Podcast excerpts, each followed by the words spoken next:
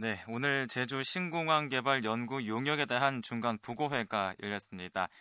당초 알려진 것보다 이르게 제주공항이 포화 상태에 이를 거라는 중간 용역 결과가 나왔는데요.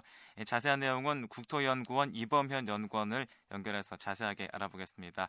자, 오늘 중간 보고회 일정 때문에 이범현 연구원 미리 만나봤는데요. 인터뷰 내용 들어보시죠.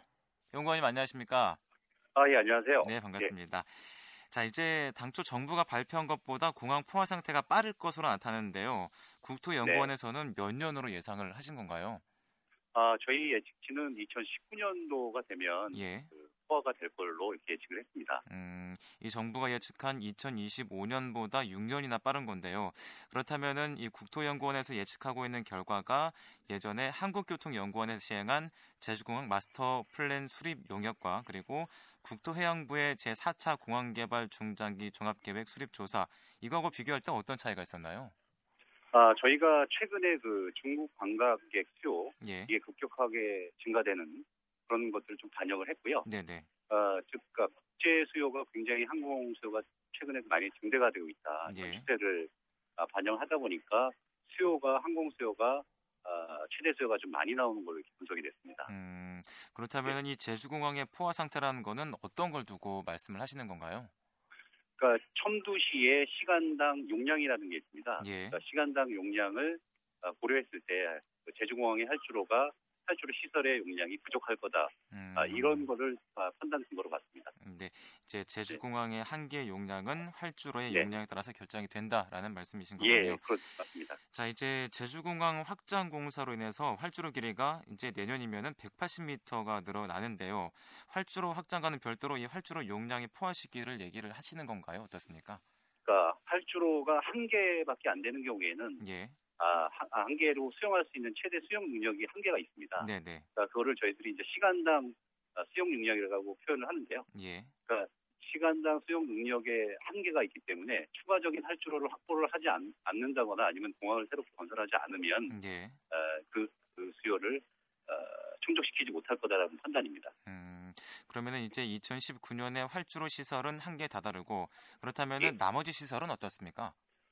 아, 나머지 뭐 여객 터미널 내지는 공항 청사 부분은 충분히 이제 현재에 있는 시설로도 충분히 예. 가능한 걸로 대, 어, 저희도 분석됐고 예. 아, 기존에 국가 계획이나 그것도 이렇게 분석이 됐고요. 예. 그건 충분히 이제 그 운영이 가능한 걸로 분석되었습니다. 음, 그래서 뭐 여객 터미널이든지 계류장 같은 예. 곳은 2019년 네, 이후까지 쓸 수 있다고 네. 말씀하시는 거군요. 그렇다면은 예, 이 활주로 시설 때문에 기존 공항을 확장하거나 또는 신공항 검토가 이루어져야 한다고 말씀하시는 거네요. 그렇습니다. 그러니까 가장 중요한 부분이 이제 활주로 부분이기 때문에요. 예. 그 특히나 이제 평상시에는 상관이 없습니다. 예. 뭐 올해도 마찬가지지만 여객 수요라는 게 이제 피크 시 즉 어, 성수기에 굉장히 많이 몰리고 있거든요. 예. 특히나 이제 그런 성수기에 어, 필요한 이제 그 일일 어, 그 운항 횟수가 있습니다. 네네. 그거를 충족시키지 못하면 그 공항 기능이 뭐 충, 원활하게 예, 이루어지지 않을 거라는 저희 판단입니다. 음, 자 그래서 이제 기존 공항을 확장하거나 신공에 대한 검토가 음. 필요하다고 말씀하셨는데 그렇다면은 우선 기존 공항을 확장한다면은 어떤 식으로 해야 하는지 좀 말씀해 주시죠.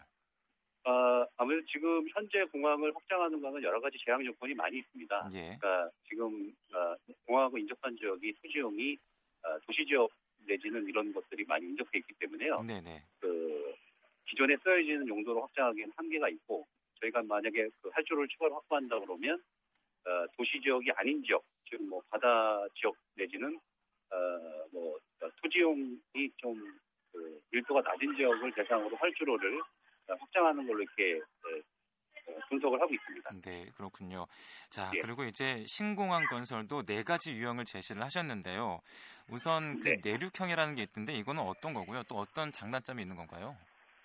아, 저희가 이제 크게 봐가지고 내륙형, 해안형, 예. 뭐, 이렇게 이제 표현을 했는데요. 네네. 그러니까 내륙형이라고 해서 이게 바다하고 인접해 있다, 있지 않은 거라는 건 아니고요. 예. 가급적이면 바다 쪽이긴 하지만, 어, 내륙 쪽에 가까운 그런 어, 지형을 가진 대안이라고 보면 될 것 같고요. 예. 해안형은 이제, 어, 그러니까 해상에 이렇게 하는 유형도 있습니다. 예. 그러니까 바다하고 바로 인접해가지고 있는 유형이고요. 네네. 어, 그렇게 이제 그 입지적인 특성에 따라서 구분을 한 겁니다. 예. 그리고 또 해상형이 있던데 이건 또 어떤 건가요? 아 지금 그 부분에 대해서는 좀 더 검토가 필요한 부분이거든요. 예. 그러니까, 그러니까, 쉽게 생각하면은 간사, 그러니까 일본의 간사이 공항을 이제 생각을 하시면 된건 될것 아, 같은데요. 예. 그러니까 인공적으로 이제 기존의 이제 섬이나 이런 것들을 좀 활용해 가지고 어, 아무래도 소음 피해 영향이 가장 critical한 path이기 때문에요.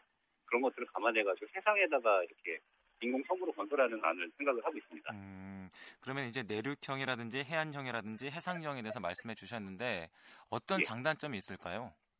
아, 그 내륙형 같은 경우는 이제 아무래도 이제 그 소음 피해나 이런 것들이 좀 해안형에 비해서 좀 높을 것 같고요. 네네. 그리고 이제 다만 이제 그 공항의 확장 가능성 그리고 주변 지역하고 연계 가능성이 좀 장점이 있을 수 있, 다고 판단합니다. 예. 그 해안항 내지는 해상형 같은 경우는 어, 상대적으로 이제 내륙형보다는 소음 피해가 적을 걸로 예상이 되고요. 예. 다만 이제 그거는 경제성이 좀 약간 좀 떨어지는 걸로 보고 있습니다. 음. 해상형 같은 경우는 어, 상대적으로 건설 비용이 굉장히 많이 이제 나오는 걸로 저희들이 예측을 하고 있는데요. 음, 그 경제성 부분에서 좀 다소 미흡한 걸로 분석을 하고 있습니다. 예, 경제성 말씀하셨는데요. 중요한 게 또 예. 예산입니다. 사업비가 예. 가장 적은 어, 형태는 어떤 거고 또 많은 유형은 어떤 건가요? 예, 지금 저희가 연구 결과를 내놓은 아, 거는 아직은 대략적인 어떤 사업성 분석 자료일 수밖에 없습니다. 네네. 왜냐하면 구체적으로 지가가 어떻게 되는지 보상비가 어떻게 되는지에 따라서 많이 사업비가 좌우가 됩니다. 예. 그거는 정밀 조사가 필요할 것 같고요. 예. 근데 현재 어떤 공시지가나 이런 수준을 봤을 때는 보상비를 판단해가지고 봤을 때는 어, 일단은 내륙형이 아무래도 이제 좀 어, 내륙형 중에서도 이제 좀 지가가 싼 부분은 그게 좀 가만히 돼가지고 분석이 될 것 같고요. 예. 어, 근데 해, 해상형이 좀 사업비가 굉장히 많이 나온 걸로 분석이 됐습니다. 네네. 해상형 같은 경우는 이제 어, 기존에 파일을 박는다거나 건설 공법에 따라 가지고 어, 사업비가 그 많이 증대되는 부분이 있기 때문에 그 음. 그 해상형을 제외한 내륙형이나 해안형 같은 경우는 비슷비슷하게 사업비가 분석이 됐습니다. 음, 그렇군요. 그렇다면 이 네 가지 유형의 특성과 또 사업비를 고려했을 때 제주와 가장 그 어울리는 적합한 신공항 유형은 어떤 유형이라고 보시나요? 아, 저희가 이번 중간 보고를 통해서 그런 것들을 제주도민 내지는 전문가들한테 의견을 드리려고 하는 겁니다. 음, 저희들이 네. 아, 이번 연구를 통해서 어, 아, 이 안이 가장 뭐 우수하다 이런 의견을 내놓은 건 아니고요. 네네. 네.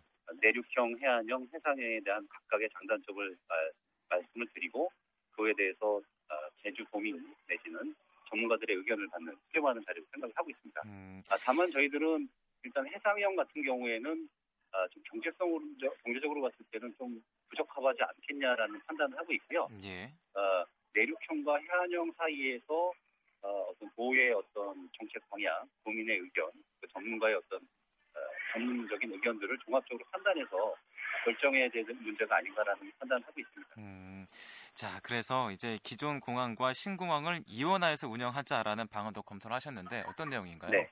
그건 이제 대안 3이 될 것 같고요. 예. 에, 대안 3인데 그 기존 공항을 어, 완전히 버리는 것도 좀 한계가 있을 것 같고요. 네네. 그러니까 기존 공항 아예 전면적으로 다 완전히 이전해가지고 그 부지를 다른 용도로 쓰는 거는 한계가 있을 것 같고요. 예. 어, 그렇다고 해서 또 이제 그 기존 공항을만 활용하면 사실은 이제 그 일대의 어떤 토지 확장 가능성, 개발 가능성이 제약이 있기 때문에 신공항에 대한 것도 고려를 해야 될 거라고 판단을 한 겁니다. 예. 그래서 두 가지 안을 좀 절충하는 게 어떻겠냐. 음. 그러니까 기존 공항도 활용을 하면서 신공항을 건설하되 좀 비용이 좀 그 적게 드는, 어, 좀 경제적으로 좀 아, 장점이 되는 그런 안을 선택하면서 절충해 나가는 안으로서 한번 보는 것도 예. 어, 검토해 보는 것도 어떨까라는 생각에 제안을 한 겁니다. 음, 그러면은 기존 공항과 신공항은 어떻게 운영되는 게 좋을까요?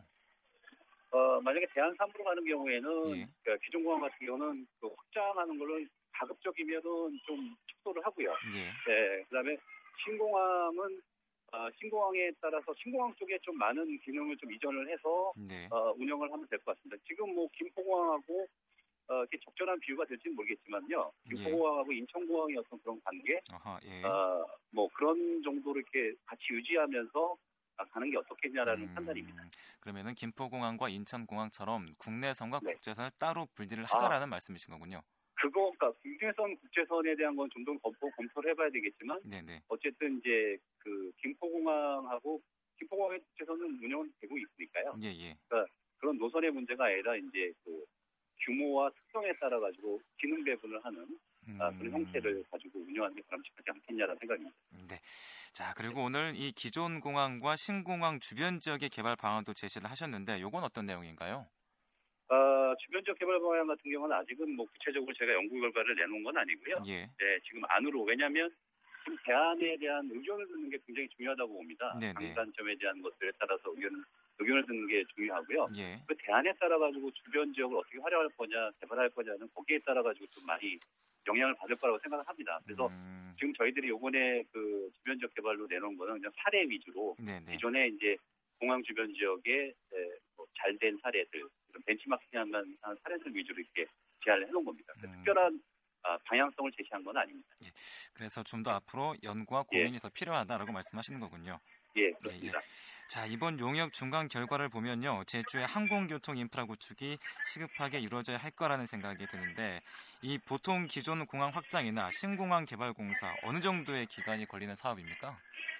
어, 뭐 여러 가지 그 공항의 특성 내지는 지형적인 특성, 공사, 뭐 여건 이런 것들을 따라서 뭐 좌지우지 되긴 하는데요. 네네. 통상적으로 이제 사례들을 보면은요, 지방공항 같은 경우는 뭐 어, 계획에 계획에서 실행까지 약 한 10년 가까이 걸리고요. 음. 그게 이제 운영 실질적으로 어, 운영이 된, 다고 한다면요. 그리고 좀 장기적인 해외 어떤 공항 같은 경우는 뭐 20년 가까이 계획부터 운행까지 이렇게 되는 어, 경우도 있습니다. 그래서 그거는 이제 계획 내지는 아, 실행 단계에 어떻게 적용이 되느냐 그거에 따라 좀, 좀 많이 영향을 받을 거로 판단하고 있습니다. 음 그렇군요. 그렇다면은 예. 최소 10년은 잡더라도 네. 이 이제 예측을 하신 2019년이면은 상당히 늦은 네. 감이 없지 않아 있는데 그렇다면은 네. 이 결과를 토대로 정부를 설득해야 할 텐데요.